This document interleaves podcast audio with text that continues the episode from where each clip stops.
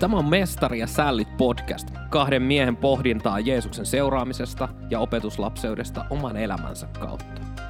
Tervetuloa mukaan.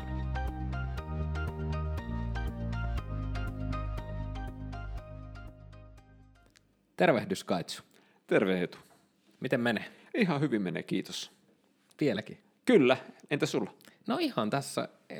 Oottellaan tässä, että mitä syksy tuo tullessa. Näin on, näin on ja kiva taas nauhoitella uutta jaksoa. Näinpä, näinpä. Tänään olisi vähän aiheena semmoisia äh, niin kuin uskomuksia, jotka voi estää meitä viemästä evankeliumia eteenpäin.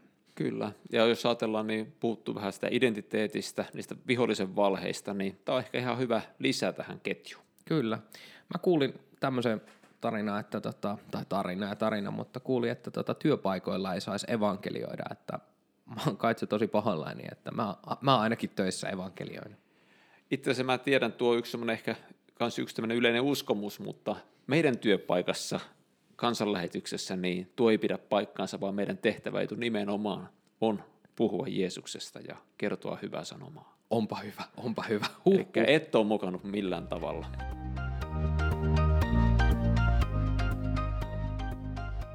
Ehkä tuo ajatus justi, että kuinka työpaikalla on kiellettyä evankeliumista liittyy ehkä tähän yhteen tämän ajan ilmiöön siinä, että hirveän vahvasti niin kuin joka paikasta tulee se viesti, että uskon henkilökohtainen asia. Se on jopa niin henkilökohtainen asia, että siitä ei sovi kenenkään kanssa puhua missään ja milloinkaan. Tämä on tosi jännittävä ajatus silleen, kun mietitään, että nykyään niin kuin enemmän ja enemmän kaikki asiat on niin kuin tapetilla, että mietitään, että mitä kaikkea telkkarissa näytetään, mistä kaikesta on ihan ok puhua ja näin ikään, niin tota, sitten usko on kuitenkin semmoinen, että se laitetaan seitsemän laatikon sisään ja haudataan tuonne hautausmaalle piiloon johonkin arkkuun. Ja puhe Jeesuksesta on jollakin tavalla niin vaarallista, että ihmisiä pitää tulee kaikin keinoin suojella siltä, että kaikkea muuta voidaan tarjota, alkaa idän uskonnoista, niistä on soveliasta puhua ja kertoa, kuinka hienosti on löytynyt asioita, mutta jos sana Jeesus mainitaan, niin voi kamala. Joo, se on tosi mielenkiintoista, että se on niin henkilökohtaista, koska kyllähän niin kuin, jos mietitään yhtään mitään muuta kuin tämmöistä länsimaista Eurooppaa, niin tota, uskontoon uskonnosta puhutaan, uskosta puhutaan hyvin avoimesti, ja jos miettii jotain vaikkapa islamiuskosta, niin hän valitsee esimerkiksi mieluummin ö, kristillisen kirkon diakonialaitoksen, mistä se pyytää apua kuin Kelalta, koska tämmöinen ö, virkamieslaitos, jolla ei ole mitään uskoa takana, niin on todella epäilyttävää, että ei olisi niinku mitään uskomusta siellä takana. Kyllä, ja jostakin arabimaailmasta kuulut tosi tarinan siitä, kuinka suomalainen liikemies oli neuvotteluja tekemässä ja sopimukset oli allekirjoituksia vailla. Ja keskustelukumppani kysyi, että no mitä sä ajattelet Jumalasta? Ja suomalaisen vastaus oli, että tämä on henkilökohtainen asia. Ja seuraavana päivänä, kun piti sopimukset allekirjoittaa, niin vastapuoli ei tullutkaan paikalle, koska totesi, että ei tällaisten kanssa kannata sopimusta tehdä, joiden kanssa ei voi edes puhua Jumalasta. Kyllä, just näin. Mutta toi on, toi on semmoinen asia, että kyllä uskosta pitäisi ja saa puhua ja pitääkin puhua. Ja kyllä se on niinku, tietysti siinä pitää olla semmoinen tietty ää, herkkyys siinä, että ei, tota, ei ole hyvä naamaa hieroa asioita. Mutta silleen, että kyllä siitä saa puhua. Ja musta tuntuu, että ää, tänä päivänä aika moni on valmis puhumaan, jos siitä niinku rehellisesti lähtee keskustelemaan, eikä lähde sellaisella niinku, ää, tavallaan ehdottomalla asenteella, vaan niin kuin suostuu olemaan itse siinä niin kuin kuulija ja kyselevän paikalla myöskin. Kyllä, kyllä. Mutta aika useasti kuulee myös jotenkin sillä tavalla, että kerro sinä, puhu sinä, kun sä oot työntekijä. Että me jotenkin ajatellaan, että meillä on seurakunnat, meillä on papit, meillä on työntekijät, että sitä vartenhan he ovat olemassa, että he kertoo se evankeliumi.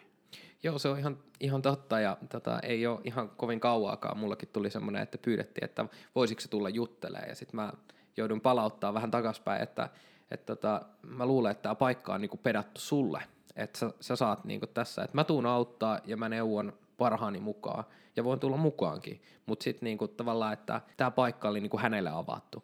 Mutta se, että se on valhe, että seurakunnan työntekijät ja papit olisi ne, jotka evankelioi, koska kyllä lähetyskäsky on annettu kaikille.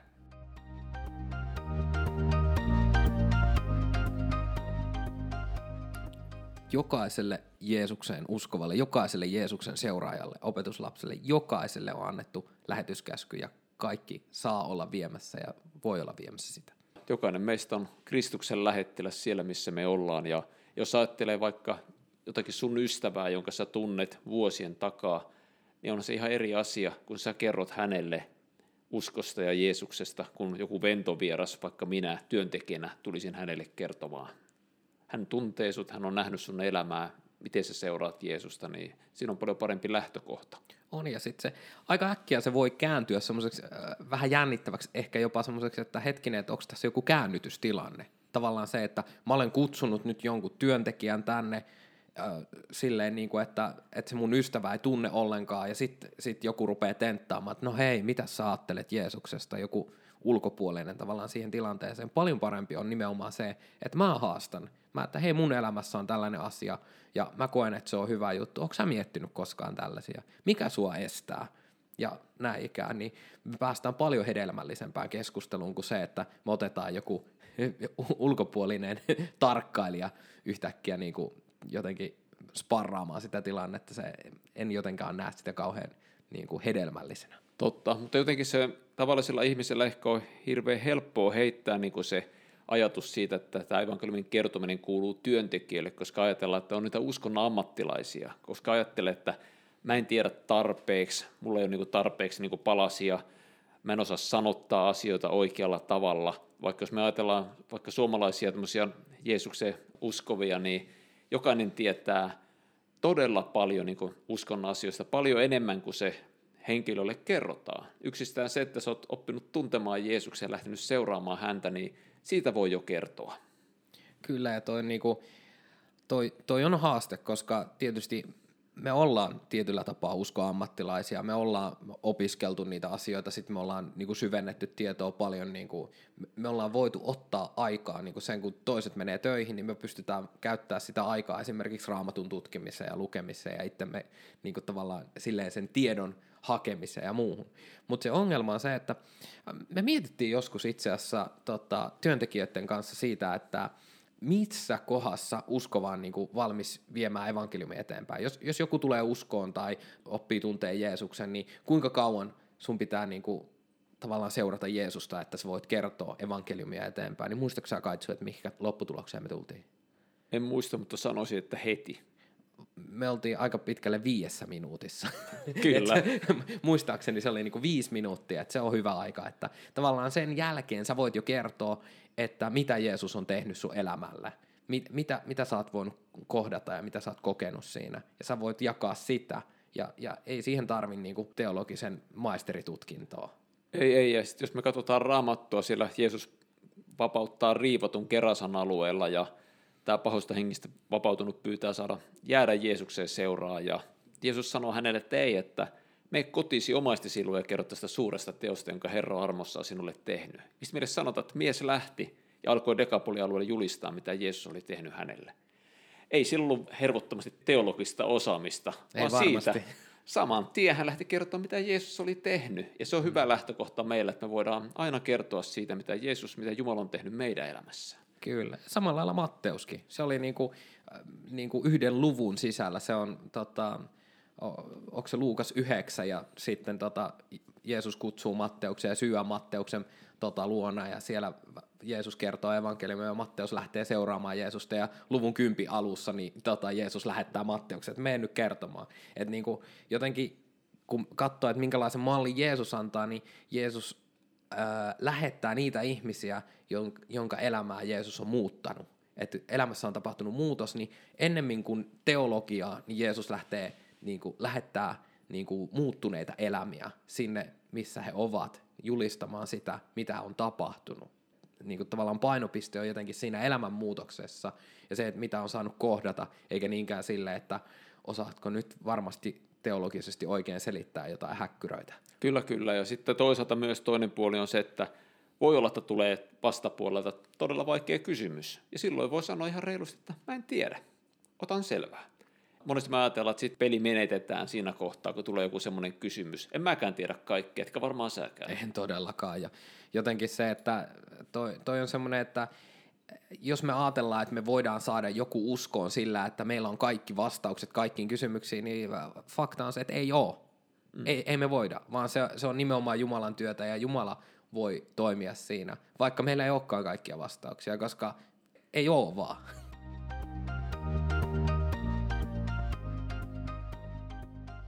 jossakin alkupään jaksossa, mitä tehtiin, niin mä muistaakseni kerroin siitä, kuinka jossakin opetustilanteessa rohkaisi ihmisiä elämään niin kuin lähetettynä siellä elämän arjen keskellä, palvelemaan Jumalaa, rakastamaan lähimmäisiä niillä lahjoilla, sillä kutsulla, mikä itse kukin on saanut. Ja muistan, kun yksi ihminen tuli sanomaan mulle, että hei Kaitsu, että ei meillä kaikilla ole kutsua katuevankeliointiin. Ja tämä on jännä juttu myös, että kun me puhutaan niin kuin Kristuksesta, todistamisesta, opetuslapsen elämäntavasta, niin heti ajatellaan, että nyt mun pitää lähteä kadulle. Joo, toi on tosi mielenkiintoinen. Itse asiassa pohdittiinkin tätä jossain kohdassa, että johtuuko se siitä, että tavallaan öö, se, missä me liikutaan, niin me liikutaan kansanlähetyksen yhteydessä paljon, ja kansanlähetyksessä on tehty paljon katuevankeliointia, ja onko se sitten, että kun puhutaan evankelioinnista, niin se mielletään heti kadulle. Ja se on semmoinen asia, että se niin kuin tavallaan täytyy ymmärtää, että katuevankeliointikin on ihan, ihan kova juttu, ja se on hyvä, ja joillain ihmisillä on erityinen kutsu sinne, mutta kun me puhutaan evankelioinnista, niin se ei tarkoita todellakaan vain katuevankeliointia, ja se voi olla, että sulle se ei tarkoita todellakaan katuevankeliointia, vaan nimenomaan sitä evankeliointia siellä, missä sä oot. Sun naapurustossa, naapureiden kohtaamista, sun ö, työkavereiden kohtaamista, ö, sukulaisten, muiden ystävien kohtaamista. Ja siellä niin kuin tavallaan verkostoissa, missä sä liikut, harrastuksia, muita tällaisia. Ja sitten toisaalta myös, että jos ei sitten ole näitä muita verkostoja, niin sitten myös Jumala voi siellä kadultakin johtaa tämmöisen ihmisen kanssa taas saa ystävystyä ja ruveta rakentaa ihmissuhdetta ja olla tuomassa mukaan. Kyllä, se on just näin. Ja Se, se on vaan jotenkin jännittävää, että sitä ajatellaan, että, että sit pitää olla kadulla kyltit kädessä ja, ja tota, jotenkin, jotenkin viemässä sitä kautta eteenpäin. Että se on ihan, ihan vaihtoehto ja kyllä sielläkin on niinku hyviä juttuja, mutta niinku paljon ennemmin niitä valmiiksi olemassa olevia ihmissuhteita pystyy hyödyntämään, koska sä oot tehnyt jo sen pohjatyöskentelyn, se on jo sun ystävä. Sä oot jo valmiiksi niinku yhteydessä siihen. Mutta eikö tuohon liity semmoinen pelko joillakin, että meneekö ystävyys rikki siinä, jos mä nyt rupean Jeesusta tuomaan tähän? Onko sulla mennyt koskaan ystävyys rikki sen takia, että sä oot kertonut Jeesuksesta? No ei kyllä. Joo. Ja tota, mä, mä mietin, mä, mä, mä oon tota, mä meinasin, itse asiassa juttelin sun kanssa, tuossa mentiin Jurvaan niin tota puhelimitse ja mietin sitä, että, että onneksi on säästynyt semmoiselta oikein mustavalkoiselta julistamiselta, tiedätkö, että niinku nyt tee parannus ja käänny, mutta sitten tota, mun eno palautti, että mä muistan, että silloin, silloin tota, nuorena sä aika kovaa kerroit sun kavereille Jeesuksesta, että kuinkahan se pahoitti mielensä. No tota, äh, sitten palasi mieleen, että ilmeisen, ilmeisen mustavalkoisesti on sitten onnistunut nuorena uskovana viemään asioita eteenpäin, mutta edes sillä mustavalkoisuudella en onnistunut tätä ystävyyssuhdetta rikkomaan. Että niin kuin ollaan mietitty useammankin ihmisen kanssa ja useammankin evankelistan kanssa sitä, että voiko ystävyyden rikkoa sillä, että kertoo evankeliumia, niin tota, meillä ei ole vielä ainakaan yhtään todistettua tapausta, jossa olisi näin käynyt. Että tämä on niinku vaan tämmöinen pelko tai valhe siitä, että näin kävisi. Kyllä, ja varmaan silläkin on myös tärkeä, niin kuin sanoin tuosta mustavalkoisesta julistamisesta, että siinä on tietysti myös tärkeää huomioida, että millä tavalla me tuodaan sitä evankeliumia, että kyllä toki varmaan se ystävyyskin saadaan rikki, jos me niin kuin paukutellaan joka kerta niin kuin Raamatulla päähän ja kun ollaan niin todella semmoisia aggressiivisia. Mm, ja sen kyllä. Takia olisi tärkeää muistaa justiin sitä, että meidät on kutsuttu rakastamaan ihmiset valtakuntaa, ei työntämään heitä kauemmas. Mm, juuri näin, juuri näin. Tuo on, yksi semmoinen ajatus on myöskin, mitä huomaa, että mä todistan elämälläni. Ja, ja, ja se on tosi tärkeä pointti, että, että me voidaan todistaa elämällä, mutta sitten siinä tulee semmoinen ongelma, että jos me todistetaan vaan elämällä, niin tota, yksikin tota, ihminen kertoi kerto siitä, että hän elää semmoista hyvää kristityn elämää, ja hän oli silleen, että, että kun, kun mä elän tälleen hyvin, niin sit se niin kuin menee hienosti eteenpäin, ja kyllä minun naapurit tietää, että minä olen uskova, koska, koska minä toimin näin ja näin, ja sitten erä, eräs päivä se päätyi juttelemaan naapurinsa kanssa, ja sitten tota, rohkaistu kertomaan Jeesuksesta, puhumaan uskoasioita, ja sitten se naapuri, että joo, kyllä minä tiesinkin, mutta minä olen koko ajan luullut, että työ olette Jehovan todistajia. Että tota, se, se on aika, aika, aika vaikea paikka, että jos me yritetään todistaa elämällä, niin se on hyvä juttu, mutta meidän tarvii myös käyttää sanoja. Kyllä, nimenomaan tämä vanha ajatus, että kertokaa evankeliumia ja käyttäkää sanoja, jos on pakko, niin on aika lailla Jumalan sanan vastainen myös, koska usko syntyy kuulemisesta ja kuulemisen synnyttää Kristuksen sana. Kyllä, ja se, se on tosi tärkeää sanottaa niitä asioita, ettei me lipsaheta tavallaan väärää sen takia, että tota, toi on varmaan tosi hyvä tyyppi, mutta se on vaikka Jehovan todistaja tai jotain vastaavaa.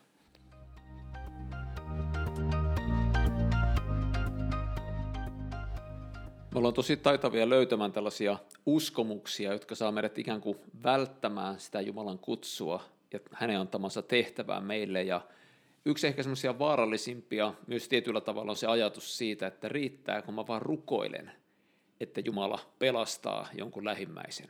Totta toki rukous on äärimmäisen tärkeä osa, me ei saada unohtaa sitä rukousta, niin kuin monesti nuorille on opettanut, että ennen kuin kerrot kaverille Jeesuksesta, kerro Jeesukselle kaverista. Eli me rukoillaan, kutsutaan muitakin rukoilemaan niiden meidän läheisten puolesta, että meillä on semmoinen rukousrintama, mutta sitten se ajatus tavallaan siinä, että minä rukoilen ja minä rukoilen ja mä odotan, että Jumala tai joku tekee sen. Pohjimmiltaan se on Jumalan työtä, niin kuin jo sanottiin, mutta me ei voida vältellä sillä omaa vastuuta. Se on ihan totta, ja se, se on vähän semmoinen niin kuin delegois Jumalalle takaisin se homma, että, että niin kuin Jumala sanoo, että hei mä lähetän, menkää ja kertokaa kaikille, ja sitten sit me rukoillaan Jumalalle ja sanotaan, että hoida homma. Kyllä. Että niin kuin, tavallaan, on, onhan toi kauhean hauskaa, että kaitsi kun sä annat mulle jonkun, jonkun työtehtävän, mitä pitäisi tehdä, niin sitten meikä, meikä rukoilla. Jumala kyllä sanoo, että kaitsi sun pitäisi tehdä tää itse. Selvä. En mä tiedä, mutta jotenkin se, että et kyllä meidät on lähetetty myös niinku kohtaamaan niitä ihmisiä ja jotenkin se, että Raamatusta nousee niinku semmoinen syvä inhimillisyys, että etkä iloitkaa iloitsevien kanssa ja itkekää itkevien kanssa ja näin ikään, että tavallaan kyllä meidät on lähetetty sinne elämään, eikä vaan niinku poteroitumaan johonkin rukouskammioihin. Mä kävin tapaamassa yhtä edeltäjääni, hän oli jo palvelukodissa, iäkäs mies nykyään jo edes mennyt, niin keskusteltiin työstä ja uskon asioista ja Jumalasta, ja oli hieno jotenkin nähdä, sitten sekä päätettiin rukoilla vielä yhdessä kohtaamisen lopuksi, ja kuinka tuolla yli kahdeksankymppisellä vielä niin kuin sydän palo evankeliumille, ja hän palavasti rukoili siinä, että Jumala vielä siellä palvelukodissakin avaisi niin kuin tilanteita ja mahdollisuuksia olla todistamassa Kristuksessa ja olla tuomassa jonkun ihminen hänen yhteyteensä. Joo, ja toi on jotenkin tärkeä juttu, että joskus saatetaan jäädä semmoiseen ajatukseen, että mä oon jo tehnyt mun osani. Mä oon jo tarpeeksi vanha, tai ehkä liian vanha, ehkä liian raihnainen, liian väsynyt, kaikkea tällaisia. Ja sitten kuitenkaan se pointti on, että niin kauan kun meissä henki pihisee, niin niin kauan Jumala voi meitä käyttää. Ja välillä tuntuu, että vähän sen jälkeenkin. Kyllä, eli hyvä uutinen jokaiselle kuulijallekin on se, että jos sä vielä hengität tällä hetkellä, niin Jumala voi käyttää sua työssään. Kyllä. Ei muuta kuin, jos tykkäsit podcastista, niin laita seurantaa. Kerro kaverille. Ja jos haluat nähdä meidät livenä, niin ei muuta kuin e p k l piste f i ja sieltä seurailemaan Mestari ja Sällit liveä. Ja jos kiinnostaa vielä lähteä Israelin matkalle, niin sekin on mahdollista. Ollaan lähdössä ensi keväänä huhtikuussa kahdeskymmenesensimmäinen päivä Israeliin, eli Eetu ja Kaitsu mukana pääsee Israelin matkalle, ja sieltä samaiselta nettisivulta löytyy siihenkin setit. Eli lähden mukaan liveen ja Israelin meidän kanssa. Paikat täyttyy. No niin, ei muuta kuin moro. Moro.